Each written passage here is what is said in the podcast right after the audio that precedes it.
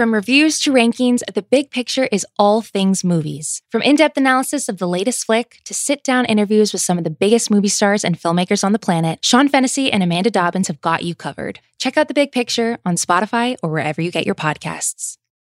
This episode is brought to you by Mint Mobile. If you've had it with your overpriced wireless plan with its insanely high monthly bill and unexpected overages, then listen to this. For a limited time, wireless plans from Mint Mobile are $15 a month when you purchase a three month plan. That's unlimited talk, text, and data for $15 a month. Wow, right? To get this new customer offer, just go to mintmobile.com slash watch. That's mintmobile.com slash watch. $45 upfront payment required, equivalent to $15 a month. New customers on first three month plan only. Speed slower above 40 gigabytes on unlimited plan. Additional taxes, fees, and restrictions apply. See Mint Mobile for more details. This episode is brought to you by Cars.com. When you add your car to your garage on Cars.com, you'll unlock access to real time insights into how much your car is worth. Plus, view its historical and projected value to decide when to sell. So, when the time is right, you can secure an instant offer from a local dealership or sell it yourself on Cars.com. Start tracking your car's value with your garage on Cars.com.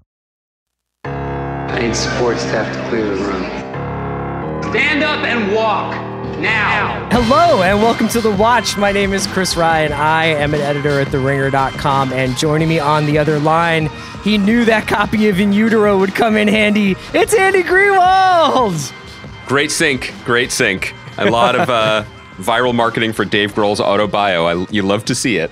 So, do you think that in Shiv, uh, welcome to the watch. We're talking about Succession episode three today, and it's all happening. And I was wondering, Andy, you know, the pivotal scene in this episode, yeah, where Shiv's town hall gets ruined by Kendall's uh, guerrilla playing of "Rape Me" from "In In Utero" by Nirvana. Dude, do you think she Ken was like grabbed the he grabbed the aux cord, bro? Do you he think grabbed the she aux was- cord? She was more mad that it wasn't like because personally, I would have gone for like "Scentless Apprentice" or "Frances Farmer will have a revenge on." I don't mean anything judgmental in this, but Shiv is a Pennyroyal Tea fan. You know what I mean? yeah. Shiv likes Pennyroyal Tea. She probably likes the All Apologies on Unplugged. I don't know how hard she gets with the catalog. You know, How, how old I is don't judge her. How old is Kendall? Chris, you're starting with this. How old are any of these people? Well, I Alan know Ruck is Ken- 65 years young. When when was Kendall really like vibing out uh, to in utero? Was he like they got Albini to engineer this? It's really really happening. I, I can't decide which to do first because I would love to talk to you about their CD wallets circa 1998 because I feel Yeah. like that's a rich text for us. I also feel like your question brings up an important point, which is the show very intentionally smudges the ages of these children because the whole point is, is that they're children and that they're Mhm. totally arrested. And so one could, as I did this week, just just Google Kieran Culkin and be like, he's 39 Yeah. okay okay but it, it doesn't matter and that's part of the allure um, to your question i think that ken is probably he's probably has hit 40 3940 he's in that range so yeah so i think he probably had one of the family's more trusted servants go to sam goody and buy him Yeah.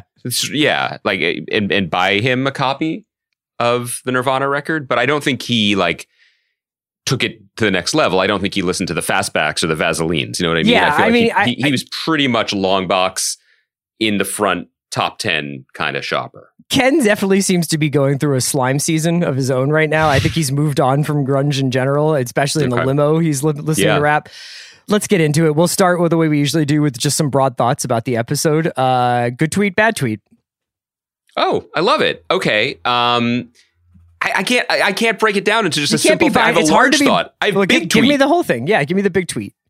Well, okay, but I want to put a parenthetical around the fact that I do love that the show te- is coming terrible for the Twitter. internet's throat. terrible. I love that it's coming for the internet's throat in general. You know, Uh-huh. from the Ziwe show to just the, the way Twitter is is just you know red pilling or poison pilling Kendall's brain.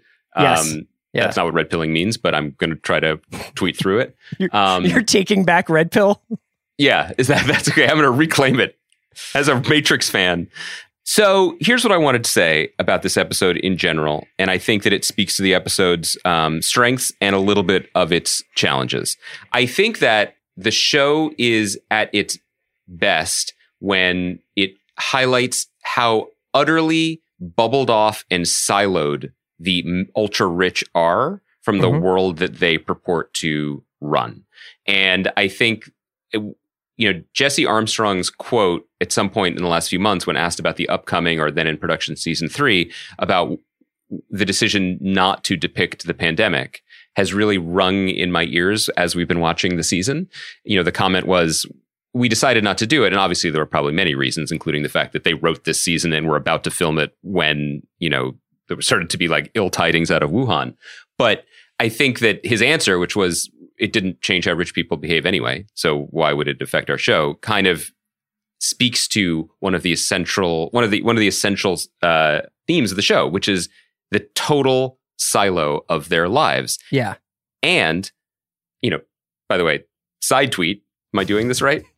Thread. if I if I was still a TV critic, I feel like there is an essay to be written about how all the great shows of this century have in one way or another been about a group of people, a culture, a subculture, a lifestyle that is essentially siloed away or Yes. that has been, you know, we don't I mean, you know, this is not news and this is not news for the pandemic that we as a American people don't really talk to each other anymore or cross paths anymore. Everybody's in their own lane. And I think all of the shows, whether it's, you know, the, the Sopranos 20 years ago, or whether it's, we were just talking about this, the vampires of Staten Island and what we do in the shadows, like none of these people touch other worlds. It's just like Sure. a window inside of a world.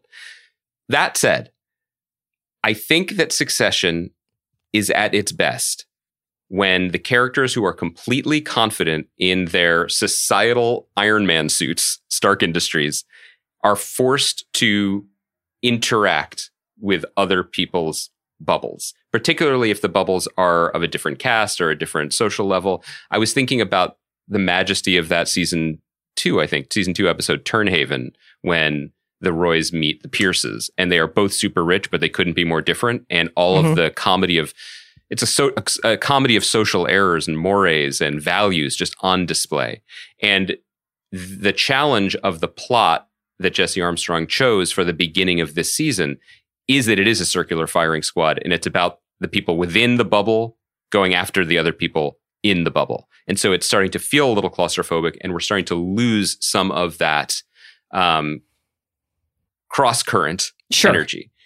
Um, I, this was the episode where it started to bleed out a little bit because we saw, you know, the the media worlds and the government worlds, which I think are going to be more the focus of the season. We started to see what happens when Kendall, whose brain makes perfect sense when he's in his multi-million dollar penthouse, actually takes the elevator down and enters these other worlds, and it doesn't go great. Yeah, I when I was in watching this show, like during the episode, I think some of my uh my cringe reflex was kicking in, where I was like, "This is just so uncomfortable to watch Kendall try to." Um, garner the approval of like a, a group of people or a majority of people out there who probably would just as soon piss on him if he was on fire and his desire for them to like basically let him into the club. You know, he has been ostracized from his family. He's been mm-hmm. ostracized from the way of life that he knew. Even the, you know, in the second season when he's a shell of a human, he's still protected by Logan. And now he's out there. He's got Naomi. He's kind of got Greg, who's essentially like almost openly a double agent. He's got Reese, the watch dealer, who's popped up. Love that guy. and then he's out there trying to get Ziwe to think that he's he, that he's cool or that he's like a, a, disruptor to, to name check the name of the episode. Yeah. or in on the joke. You know, um, th- there's something. I thought that the episode was at its sharpest when, and I was going to say when it depicted something. It actually wasn't even depicting it. Um, Armstrong and his writers, you know, they they laid down the benchmarks and the fences, but the episode lived or died, and I think it lived on Jeremy Strong's performance because he is able to channel that sick sinking feeling that far too many of us understand and recognize when you've done a tweet. You know, you would like you've you've done a tweet and you're feeling good about it, and then Yeah. it starts to pick up, and some people are responding to it, and you're like, "This is what I wanted," and then it's like eating too much candy corn at Halloween. It's like, no, no, no. Not only did you not want this, the part of your body that isn't controlled by your animal brain definitely didn't want this, and it's about to get worse. And I don't know, but but to, try to can you help me figure out why I was like, Yeah. this is corny while it was happening, but then when the episode was over, I was like, that made sense. I guess maybe it's because of where it ends up with him having a fucking panic attack in a backstage part of, the Sophie Iwobi show. You know, Well, I, I guess I, I guess I have two. I guess I have two responses. One is, you know, anytime there's an element always when uh, an audience sees something that it is slightly familiar with being depicted or satirized. maybe that's it. the kind Maybe of knee jerks. And, and and I always point to, we always point to because we worked, I mean, we were not like David Simon s newspaper reporters, but I always point to the fifth season of The Wire and its depiction of journalism. And it, you know, it doesn't feel, it well, feels for almost me like personally, it was like the first season because as a, a longtime murder Yes. police, it was just difficult to see the mistakes. Oh, if we're to be Yeah. honest, I spent a lot of years on the docks. You know, the the calluses on these hands speak to it. So for me, Why do you think we have the supply on the chain issues that we do? You pivoted to show running, and now we've got fucking stacks. How dare of- you? The guy I came up with there, Doug, ran that shipyard, you know, with an iron fist. Um, so I, anyway, all this is to say, um, poking fun at extremely online culture is a very, str- it's a very strange target in that it is rich, but it is also uncomfortably just already kind of a self parody. guess so it feels kind of odd to train your worship guns on it, which the show appears to be doing. I think that ultimately the show, this episode, packed a very Succession esque, very you know, hall top class television esque wallop because it, it not just in performance and in execution and the and the, the ending montage with the raid and Kendall's breakdown. I mean, it was beautifully staged and Nicholas Britell's music was wonderfully chosen as it always is.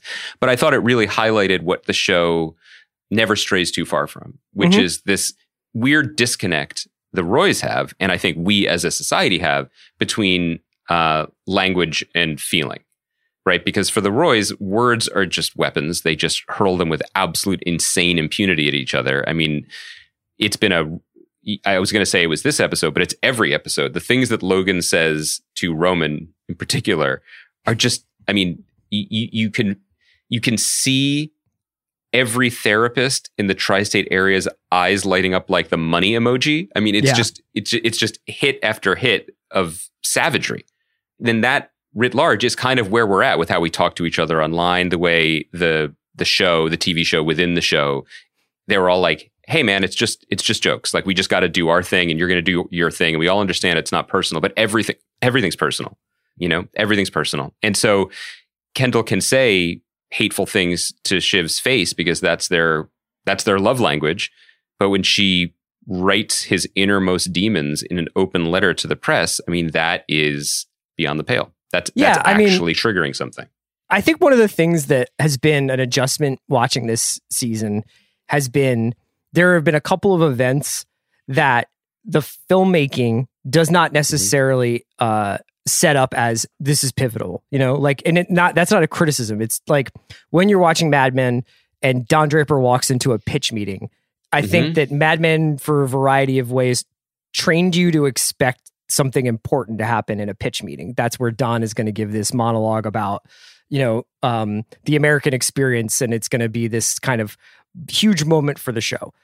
But the way that Succession is kind of shot with this verite style, and everything is sort of happening out of the corner of your eye, and conversations just sort of emerge in the foreground or the background, and then all of a sudden mm-hmm. are are, are happening.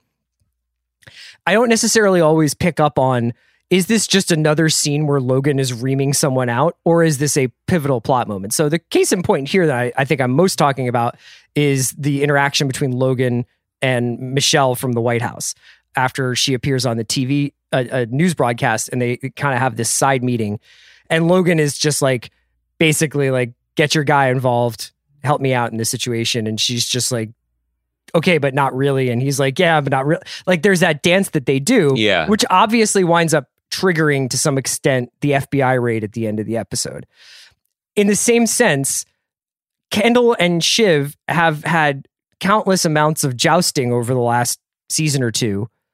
Sometimes it's very emotional, sometimes it's very barbed. I guess it was uh, almost a surprise to see Shiv be like, he ruined my town hall. He's fucking dead, dead now. You know what I mean? Yes, and I think that what you're highlighting speaks to one of the major challenges of this season, which is it is a little bit unsettling and confusing locating where the stakes are at any given moment because we're presented with characters who are masters of the universe. They obviously have no financial worries. It is almost entirely interior and emotional. And yet, and yet, you know, eh, eh, we are, this season is really about an existential crisis in both the company and the family, which are often stand ins for each other. But it's not always clear where we stand or where each of those particular chess pieces stand. For example, heading into the season finale last year, it felt like Waystar, Waystar Royco was on absolutely thin ice due to the shareholder, uh, you know, the hostile takeover and Sandy yeah. and Stewy, et cetera, et cetera. And that was the you know meteor to the dinosaur event that was going to an extinction level event that was going to black out the sun unless they fixed it. Since then, and by the way, nothing has changed with that circumstance. We just haven't talked about it that much. Obviously, we did see briefly Stewy and Sandy over Zoom or whatever that was going to be in the premiere, so it's not gone, and the show is servicing that.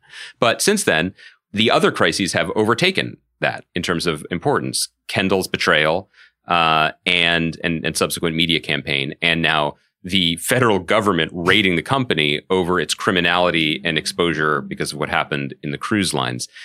It can be head spinning. That's mm-hmm. a lot of crises at once, and it's not really clear which one is paramount, which one is most devastating.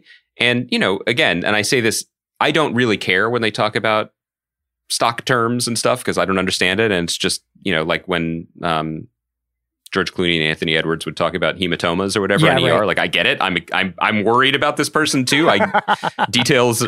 I'm good with where my level of detail. But for example, with Kendall, not entirely sure what he's doing because I thought the point was he wanted to still take over the company, but right. now he seems to just be having a very public um, identity crisis and tantrum, which is interesting and worthwhile but it's a little unclear what he is attempting to do vis-a-vis this extremely damaged company. So yeah. all of that has left me a little bit. It, it I, I, guess I'm trying to articulate how uh, I feel a number of things at once here, and I think I share some of your reactions. One is I love this show. I love these three episodes. I've been having a great time watching them and talking about them with you. Um, I also feel a little bit at sea. I'm not entirely sure where we are after these three episodes that have at times felt like treading water and then every so often, there's just, you know, a, a, a massive wave. And the end of this episode felt like another wave that might push us to another place. Yeah. Like I still think that this show's bread and butter is keeping all of these people in a room together, cutting each other to pieces. And so any one interaction, like th- this episode featured several. I, I, guess I could actually run through what happens in this episode because I think that yeah. might be useful just to give us like a sense of what's going on. So, it obviously it starts with Kendall giving an interview to a, I, I assume the Times. I, I would say it's really quite a renaissance at the moment for people pretending to be Maggie Haberman on TV shows as that has also you know been a big part of the morning show and, and everything. Was she Maggie Haberman or was she was this more of a profile? Was this more of like no, a Rebecca is. Traister, Vanessa Grigoriadis, New York Magazine? Because it looked sure, like they were I, an ABCV. That was my vibe. But okay, please yeah, I, I, don't mean to reduce everybody down to Habes, but you, you know what I'm saying. And then uh, the family reacts by you know, agreeing that someone, one of the kids, is going to have to go out in front of the press and talk about what a great father Logan is. Tom and Greg. Uh, I, I think I was of- resisting, Chris. Sorry to interrupt you, just because. No, by all means. I never. The Leftovers was a great HBO TV show, but I I've never actually experienced the you know what what was it called on the show when when everyone just vanished the the great whatever like I've never actually experienced that in real life uh, the way that I did the day after the election. I, you know what I, un- you know what I, was going to actually say, Maggie Haberman. You know what I was going to say just when you were asking me that is I was yeah. going to say you mean the snap and I forgot that that was yeah, well, okay sure the snap the the that that's the mainstream version of the show The Leftovers. But anyway, that's what Maggie Haberman that that happened to her in my life the day after the 2020 presidential election. Wait, like, like half the people in your life disappeared? Anymore. Okay. No, so, I, I, snapped my finger and I stopped following her, and then I never thought about it again. Um, no disrespect. Okay, so Logan, Tom, and Greg take stock of their liability in uh, Greg's new office. At a journalism soiree, Shiv sees an old flame, Nate. Shout out to my, my guy from a teacher coming back. No, my guy from Dan Brown's The Lost Fucking Symbol, man. That's Professor Robert Langdon on the Peacock Network. Lord of the Cucks on a teacher. Shot. I love Incredible. that guy. Um, and uh, Shiv meets with Kendall. They have, I think, a sig- pretty significant interaction. Like Kendall's, Yeah. this is you now, and he keeps. This is a repeated, like, kind of linguistic motif over the course of the season. Is Kendall telling Shiv who or what she is at any given moment, which I do not think she cares for at all. But that was a very powerful moment, and and I think uh, a human moment, and Yeah, in many ways one that I, th- I think that him saying that it's you now, that you are now the one who is going to eat shit from our father in a public way. You know, obviously, there's a little bit of, in retrospect, a little bit of threat hanging over that because of what happens when she becomes the public face and what Kendall does to her for it. But I do think that there is a, as much as Kendall's capable of it, some honesty and empathy there. And I think that in some ways that triggers Siobhan's um, carpet bombing Mhm. almost as much as the Nirvana needle drop did. for sure. And uh, I, I thought just it's worth noting that there was in some of the looks, and Sarah Snook and Jeremy Strong are so good in that scene, and they're just they've been so good this season in general. Some of that safe room level of sort of sensitivity and and connection and vulnerability between the two of them, but it goes away quickly. Shiv goes back to Logan, who comes clean about being dirty to some extent. You know, I thought that that was a really the way he put like you know, mm-hmm. a- am, is there anything criminal on paper? No, or whatever, however he puts it. And then Greg has to buy the watch. Tom offers himself as sacrifice. Kendall gets triggered by a late night monologue and heads into the office. He tries to pressure, uh, Logan tries to pressure the White House.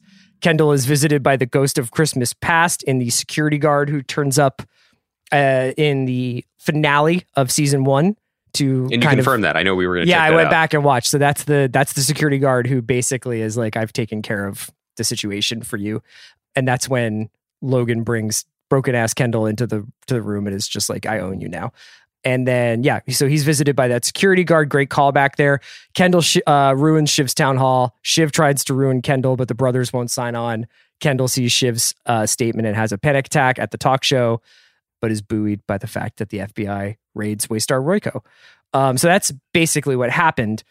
You brought up Kendall's kind of state of being before I went Mhm. into the plot synopsis. One of the interesting underlying things, and, and I think that there are a lot of triggers for Kendall in this episode, not the least of which being a security guard who essentially knows that he's culpable for a felony, being like, I see you, uh, is his sobriety, which I, I've I had a question about this as well. always found like a really fascinating element of Kendall's character. And that the way that they've kind of depicted it has been very uh, nuanced. He's, I, what do we call it? Manhattan sober when you're just doing champagne and whatever the hell else he's doing with Naomi. I, I think that like the Naomi presence is is really interesting. His dad never liked it.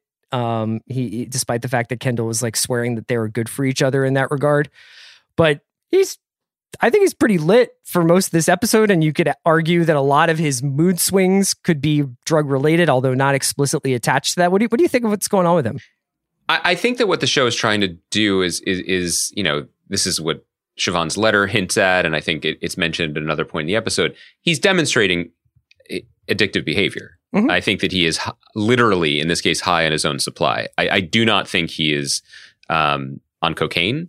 I think that the show has never really been cute about that. Like when he's using, he's using. Mhm. It just seems like he is absolutely on an ego bender, and you know the decision making, like waking up and deciding to go into the office to get another hit, is what is serving him in that moment. You know, I am curious about the Naomi piece of it because unquestionably they're good for each other in that she seems very nice to him and they seem to have a good time together. She, she brings over takeout. Yeah.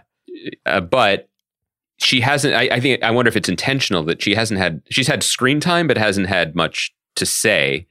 And I wonder if the, show is in, in using that to sort of point to the fact that she is essentially still his drug buddy, in that Mhm. she is enabling this behavior, uh, if not specifically drugs at this moment. And the Kendall that we're left with at the end of the episode is it's not the most dangerous Kendall for the stock futures of Waystar Royco, but it does appear to be one of the most dangerous Kendalls for Kendall Yeah. because I if mean, he doesn't have the action or the juice, um, what does he have?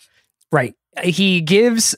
I'll have to go back and watch the sort of frame by frame of it, but I thought that his reaction to looking at his phone as it comes out that the FBI is raiding Waystar was similar Yep. to Logan's reaction to seeing Kendall do the press conference, which was this mixture of Yes. it, it's it was it was kind of sphinx like where you're like is he smirking is he happy is he freaking out because this is all real now like what's happening here And he asked for it. I mean, Mm-hmm. It didn't happen because of his high powered attorney, but when he was absolutely flying, you know, and he's like, I'm you're the boss, you're the boss. But by the way, could we do this? And by the way, are the laws really the laws?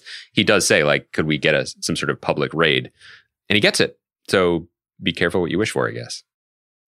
This episode is brought to you by Mint Mobile. If you've had it with your overpriced wireless plan with its insanely high monthly bill and unexpected overages, then listen to this. For a limited time, wireless plans from Mint Mobile are $15 a month when you purchase a three month plan. That's unlimited talk, text, and data for $15 a month. Wow, right? To get this new customer offer, just go to mintmobile.com slash watch. That's mintmobile.com slash watch. $45 upfront payment required, equivalent to $15 a month. New customers on first three month plan only. Speed slower, above 40 gigabytes on unlimited plan. Additional taxes, fees, and restrictions apply. See Mint Mobile for more details. This episode is brought to you by Jiffy Lube. Cars can be a big investment, so it's important to take care of them. I once got a car that I started out with 25,000 miles on. I got it to over 200,000 miles because I took care of it. You know how you take care of a car? You take care of the maintenance, the oil, the brakes, all that stuff. And if you don't, you can have a car just completely fall apart. When your car needs maintenance, head to Jiffy Lube. They provide automotive excellence at speed. Get your oil change, brakes checked, tons of other multi care services. It's all done by expertly trained technicians who actually care about taking care of you and your car. Jiffy Lube, car more. To find coupons and start an instant online estimate, visit jiffylube.com. This episode is brought to you by State Farm. You might say all kinds of stuff when things go wrong, but these are the words you really need to remember. Like a good neighbor, State Farm is there. They've got options to fit your unique insurance needs, meaning you can talk to your agent to choose the coverage you need, have coverage options to protect the things you value most. File a claim right on the State Farm mobile app and even reach a real person when you need to talk to someone. Like a good neighbor, State Farm is there. What did you think of Kendall being like, uh, Greg, I'm not buying you a fucking watch, man? like, mean, that's I like a think- perfect indication of who Kendall is. You know what I mean? yeah, I mean, well, look, one of the things the show has always excelled at is the way depicting the myriad ways in which bullshit flows down the mountain because Yeah. everyone can be um, both, you know, master and commander and cuck, like on the show. Like there's Yeah. just constantly and and my you know the be- the best example of that is when Tom is Logan facing and he's just eating shit like it's an ortolan bird at you know a fancy Manhattan restaurant Yeah. and then immediately turns and just absolutely Marquis de Sade abuses Greg, like when he puts mints on his table and says they're cyanide pills. Um, so seeing Kendall do that so easily and so well is funny, and it's also a reminder of just how he actually works and thinks in the world. You know, if if he was ever actually challenged by anyone or asked to explain what he means when he shouts about the patriarchy. It also is one of the show's recurring motifs, which is that at a certain point they probably should stop mistreating the gangly cousin who knows everything. Like I that you should probably buy him the watch, you know? Like that Sure. seems fine. That seems like maybe something that would be helpful in that moment. I mean, even Tom is like, I will buy you a watch if you come over and talk to me. Um, what what did you think of our our Tom Siobhan check in? We haven't really had a lot of uh, uh, So- FaceTime with Yeah. America's favorite couple. this was, uh, I think, the first time that they've been together since the aborted for threesome. You know, it's like they Uh, they've essentially been apart since the boat, right? Well, they had. I mean, since they not just the aborted threesome, but that sad like The cove, um, where it's like I, it's, it's, it's I'm more sad being with you than I would be without you. I thought it was interesting. If I, I if I, I thought if this episode had a theme, it was these characters reckon like reckoning with the impossibility of not being Roy's, you know, and that Right. goes all the way down to the people who are really only peripherally on the in the Roy family, like Tom uh, or Greg, and contemplating what life would be like outside of it. And I think that's part of what is fueling Kendall needing a whole posse to go with him everywhere and laugh at Twitter Yeah. at tweets about him and egg him on and obviously also milk money from him somehow. But it's also there when Tom is like, would it be good if I voluntarily took on prison time for the sake of your family, essentially? And, you know, I know that, you know, there's obviously the implication that he would be taken care of, but, you know, and Logan's like, what's your angle? The angle is because he's, he wants to be a Roy and he thinks that's Yeah, the price. money actually doesn't matter in this world. I mean, Connor suddenly being like, "I need a hundred mil," that was that was interesting, but generally, that that's what like, we're looking. I need some sucky sucky. Is that what you're talking? well, he, I, I meant last season when he Yeah. asked his dad for, yeah. but I think he needs a lot of things apparently. But yeah, like it, they're just so so lonely. You know, you just want to be in. They need to be in the room, or else what do they have? And then they have another room, I guess. It's extremely well appointed, and and the show never never stints on that. I mean, uh, the the the Tom Siobhan, you know, like completely like sanitized modernist hyperbaric pod with like even like the water bottle she pulled out of the refrigerator was is just like sculpted ceramics everything Yeah. was perfect yeah. um What did she like? She baked a ziti for her Robin and Connor or something. that's what they need like that Yeah. that they need yes when she was cooking and everything in her house like they they need to be in the room otherwise what are they and what do they have um and it's sad i mean that the the, the moment when Kendall puts on the TV and we see the Sophie show for the first time and all these people in the room and it's like wait who are they? And the what are the power dynamics of the room? Because he's a certain point he's like it's okay to laugh. This is funny. I'm loving this. I'm loving it. And everyone's like this feels gross. This feels very weird at this moment. And I'm not sure what to make of it. Yeah, I mean, as far as Tom and Shiv go, I don't know. I was kind of wondering whether you saw any kind like what did you think of the clearly bringing the Nate character back is supposed to. I mean, aside from Mhm. Succession's real ability to never truly like flush a character out, like. It's not like you're just doing three episodes and then you're gone. Like it wouldn't surprise me if Holly Hunter popped back up or Cherry Mhm. Jones popped back up one day. But Shiv's like sort of road not taken. Do you think that's what that was about by seeing Nate and then also see having Tom kind of be broken in her arms there? I think everybody on the show is so brilliantly um, illustrated in terms of what motivates them, who they are, uh, what they want, and what motivates or what's not motivates, what sustains Siobhan, I think, is this construction that there's always another option for her.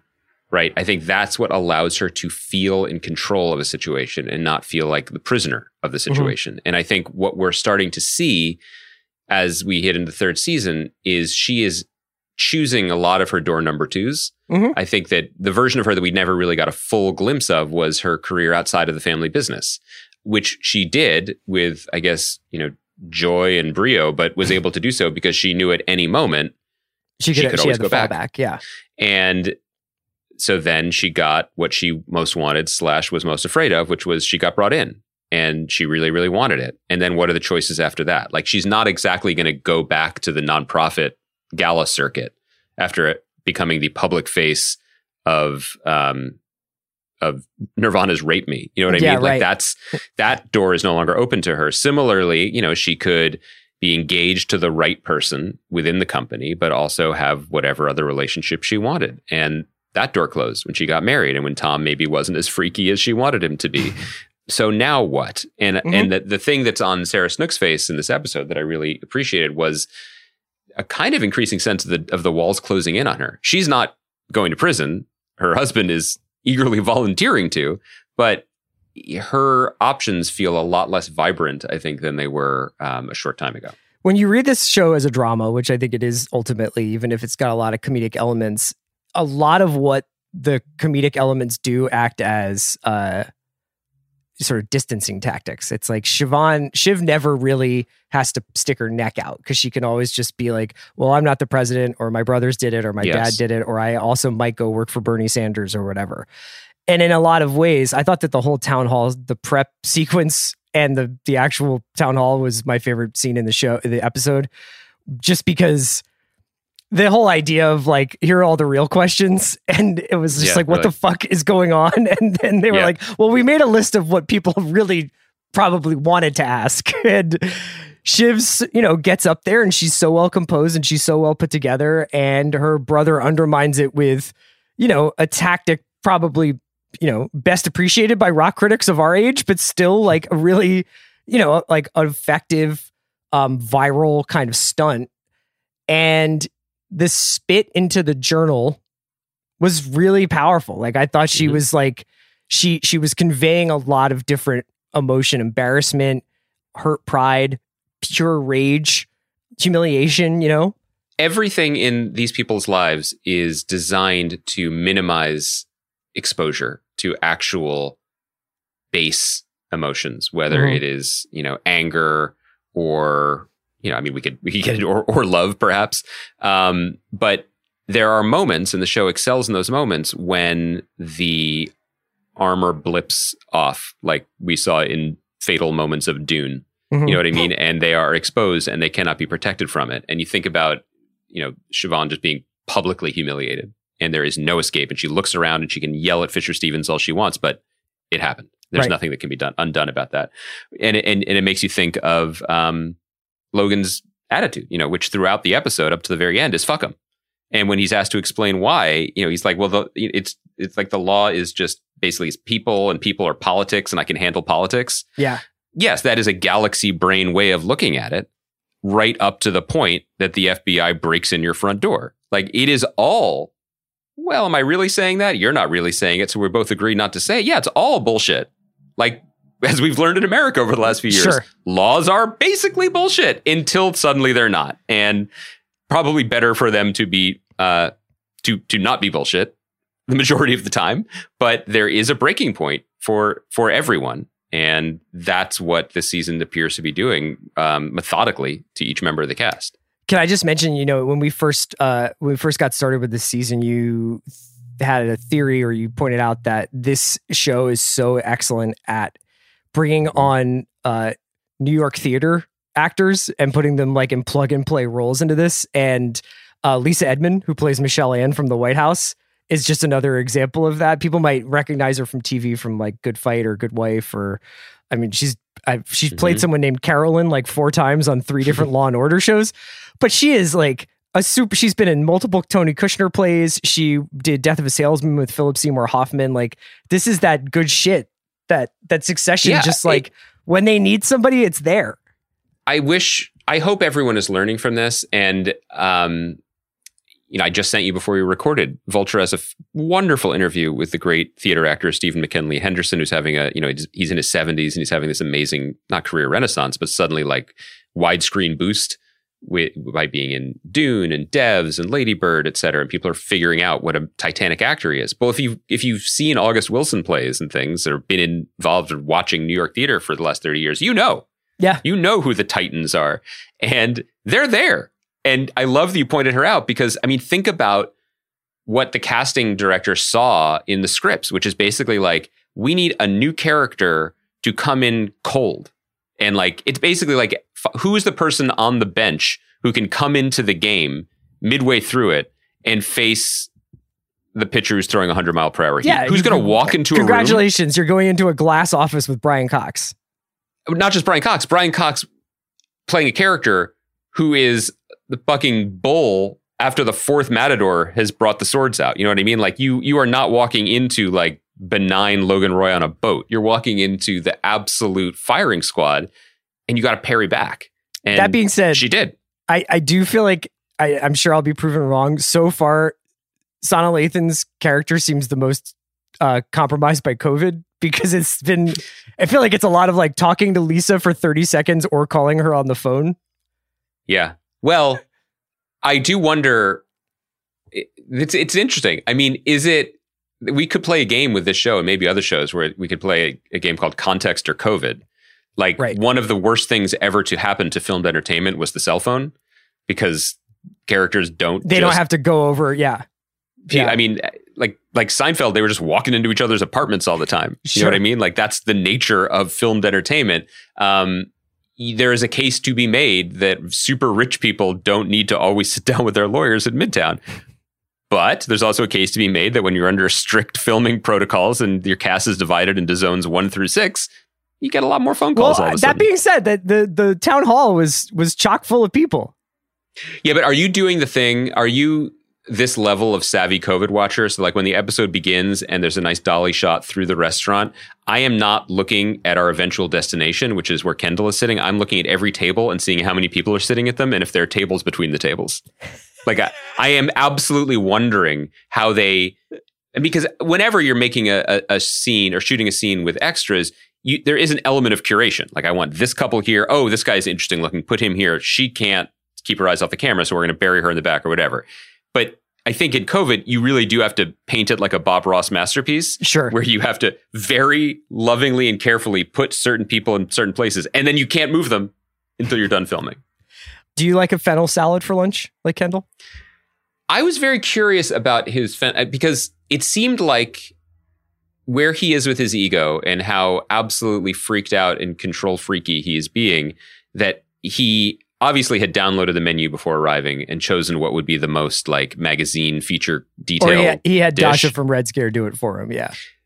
We got to circle back to that. I want to talk to you about her. Um, but then he actually ate the thing, so I'm not sure. I mean, Chris, like I, I, I have tried to be a salad guy in my life. I admire salad people. I feel like a big bowl of greens and stuff feels like the right thing to eat in the middle of the day.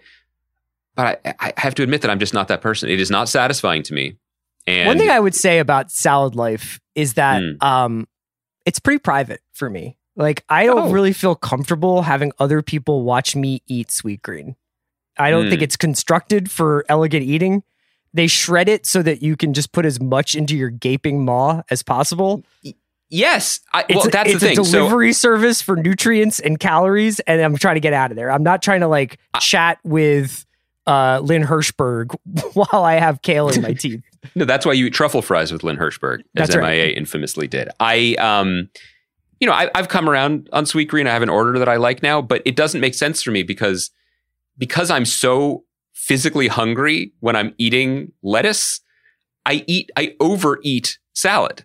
Like Yeah. I think I eat less if I get a sandwich and a bag of chips for lunch than if I get Sweetgreen with chicken and almonds and spicy broccoli or whatever. And I'm just like, there must be more satisfying things hidden here if I just Yeah. keep digging. You'll eat like the amount of salad I eat in a Sweetgreen salad. It way outweighs the amount of food I eat when I have like most of a sandwich. Yes. Right? Yeah. Okay. Thank you. I but it's also like there's something about the shoveling of it that is like this is my private personal time for me and Timberwolves highlights, and it nobody should be watching me. It's my shame. but but I feel like it's kind of an external reflection of one of the great sadnesses of life, which is this never-ending Gatsby's green light hope that something better will be there, but maybe underneath the crisp rice puffs or whatever. Like maybe there's something that's gonna like, oh, did I get the heirloom tomatoes? Is that gonna satisfy this this no, whole it's inside when you actually No. get like a, a a repository of like green goddess somewhere in there, and you're like, oh man, flavor down.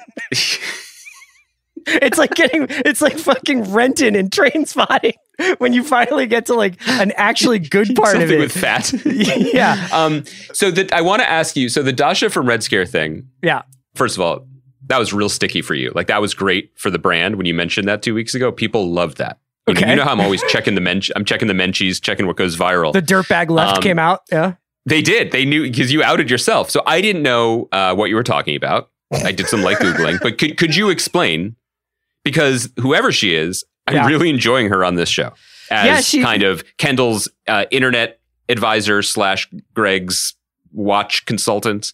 I'm not gonna um, embarrass myself by like trying to describe Red Scare, other than the fact that it is just a podcast that is emerged out of, I would say, I don't even know what where like you would really like isolate them on the political spectrum, but it, it it's just like a politics and social culture podcast that has like come out over the last couple of years. But but is she an actor or is she a podcaster? she or is is there a difference anymore? recently kind of emerged as a director and as an actor. Yeah, Uh, I think she's I think she's delightful on the show.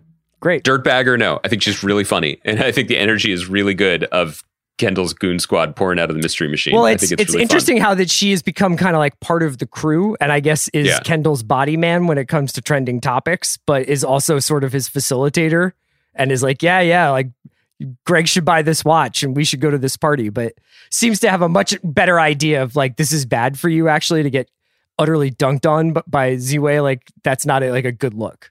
No, but I mean, I think that Succession is many things, and one of the things that it is low key incredibly good at is just being a devastating, not even parody, just devastating indictment of what passes for work in the 21st century.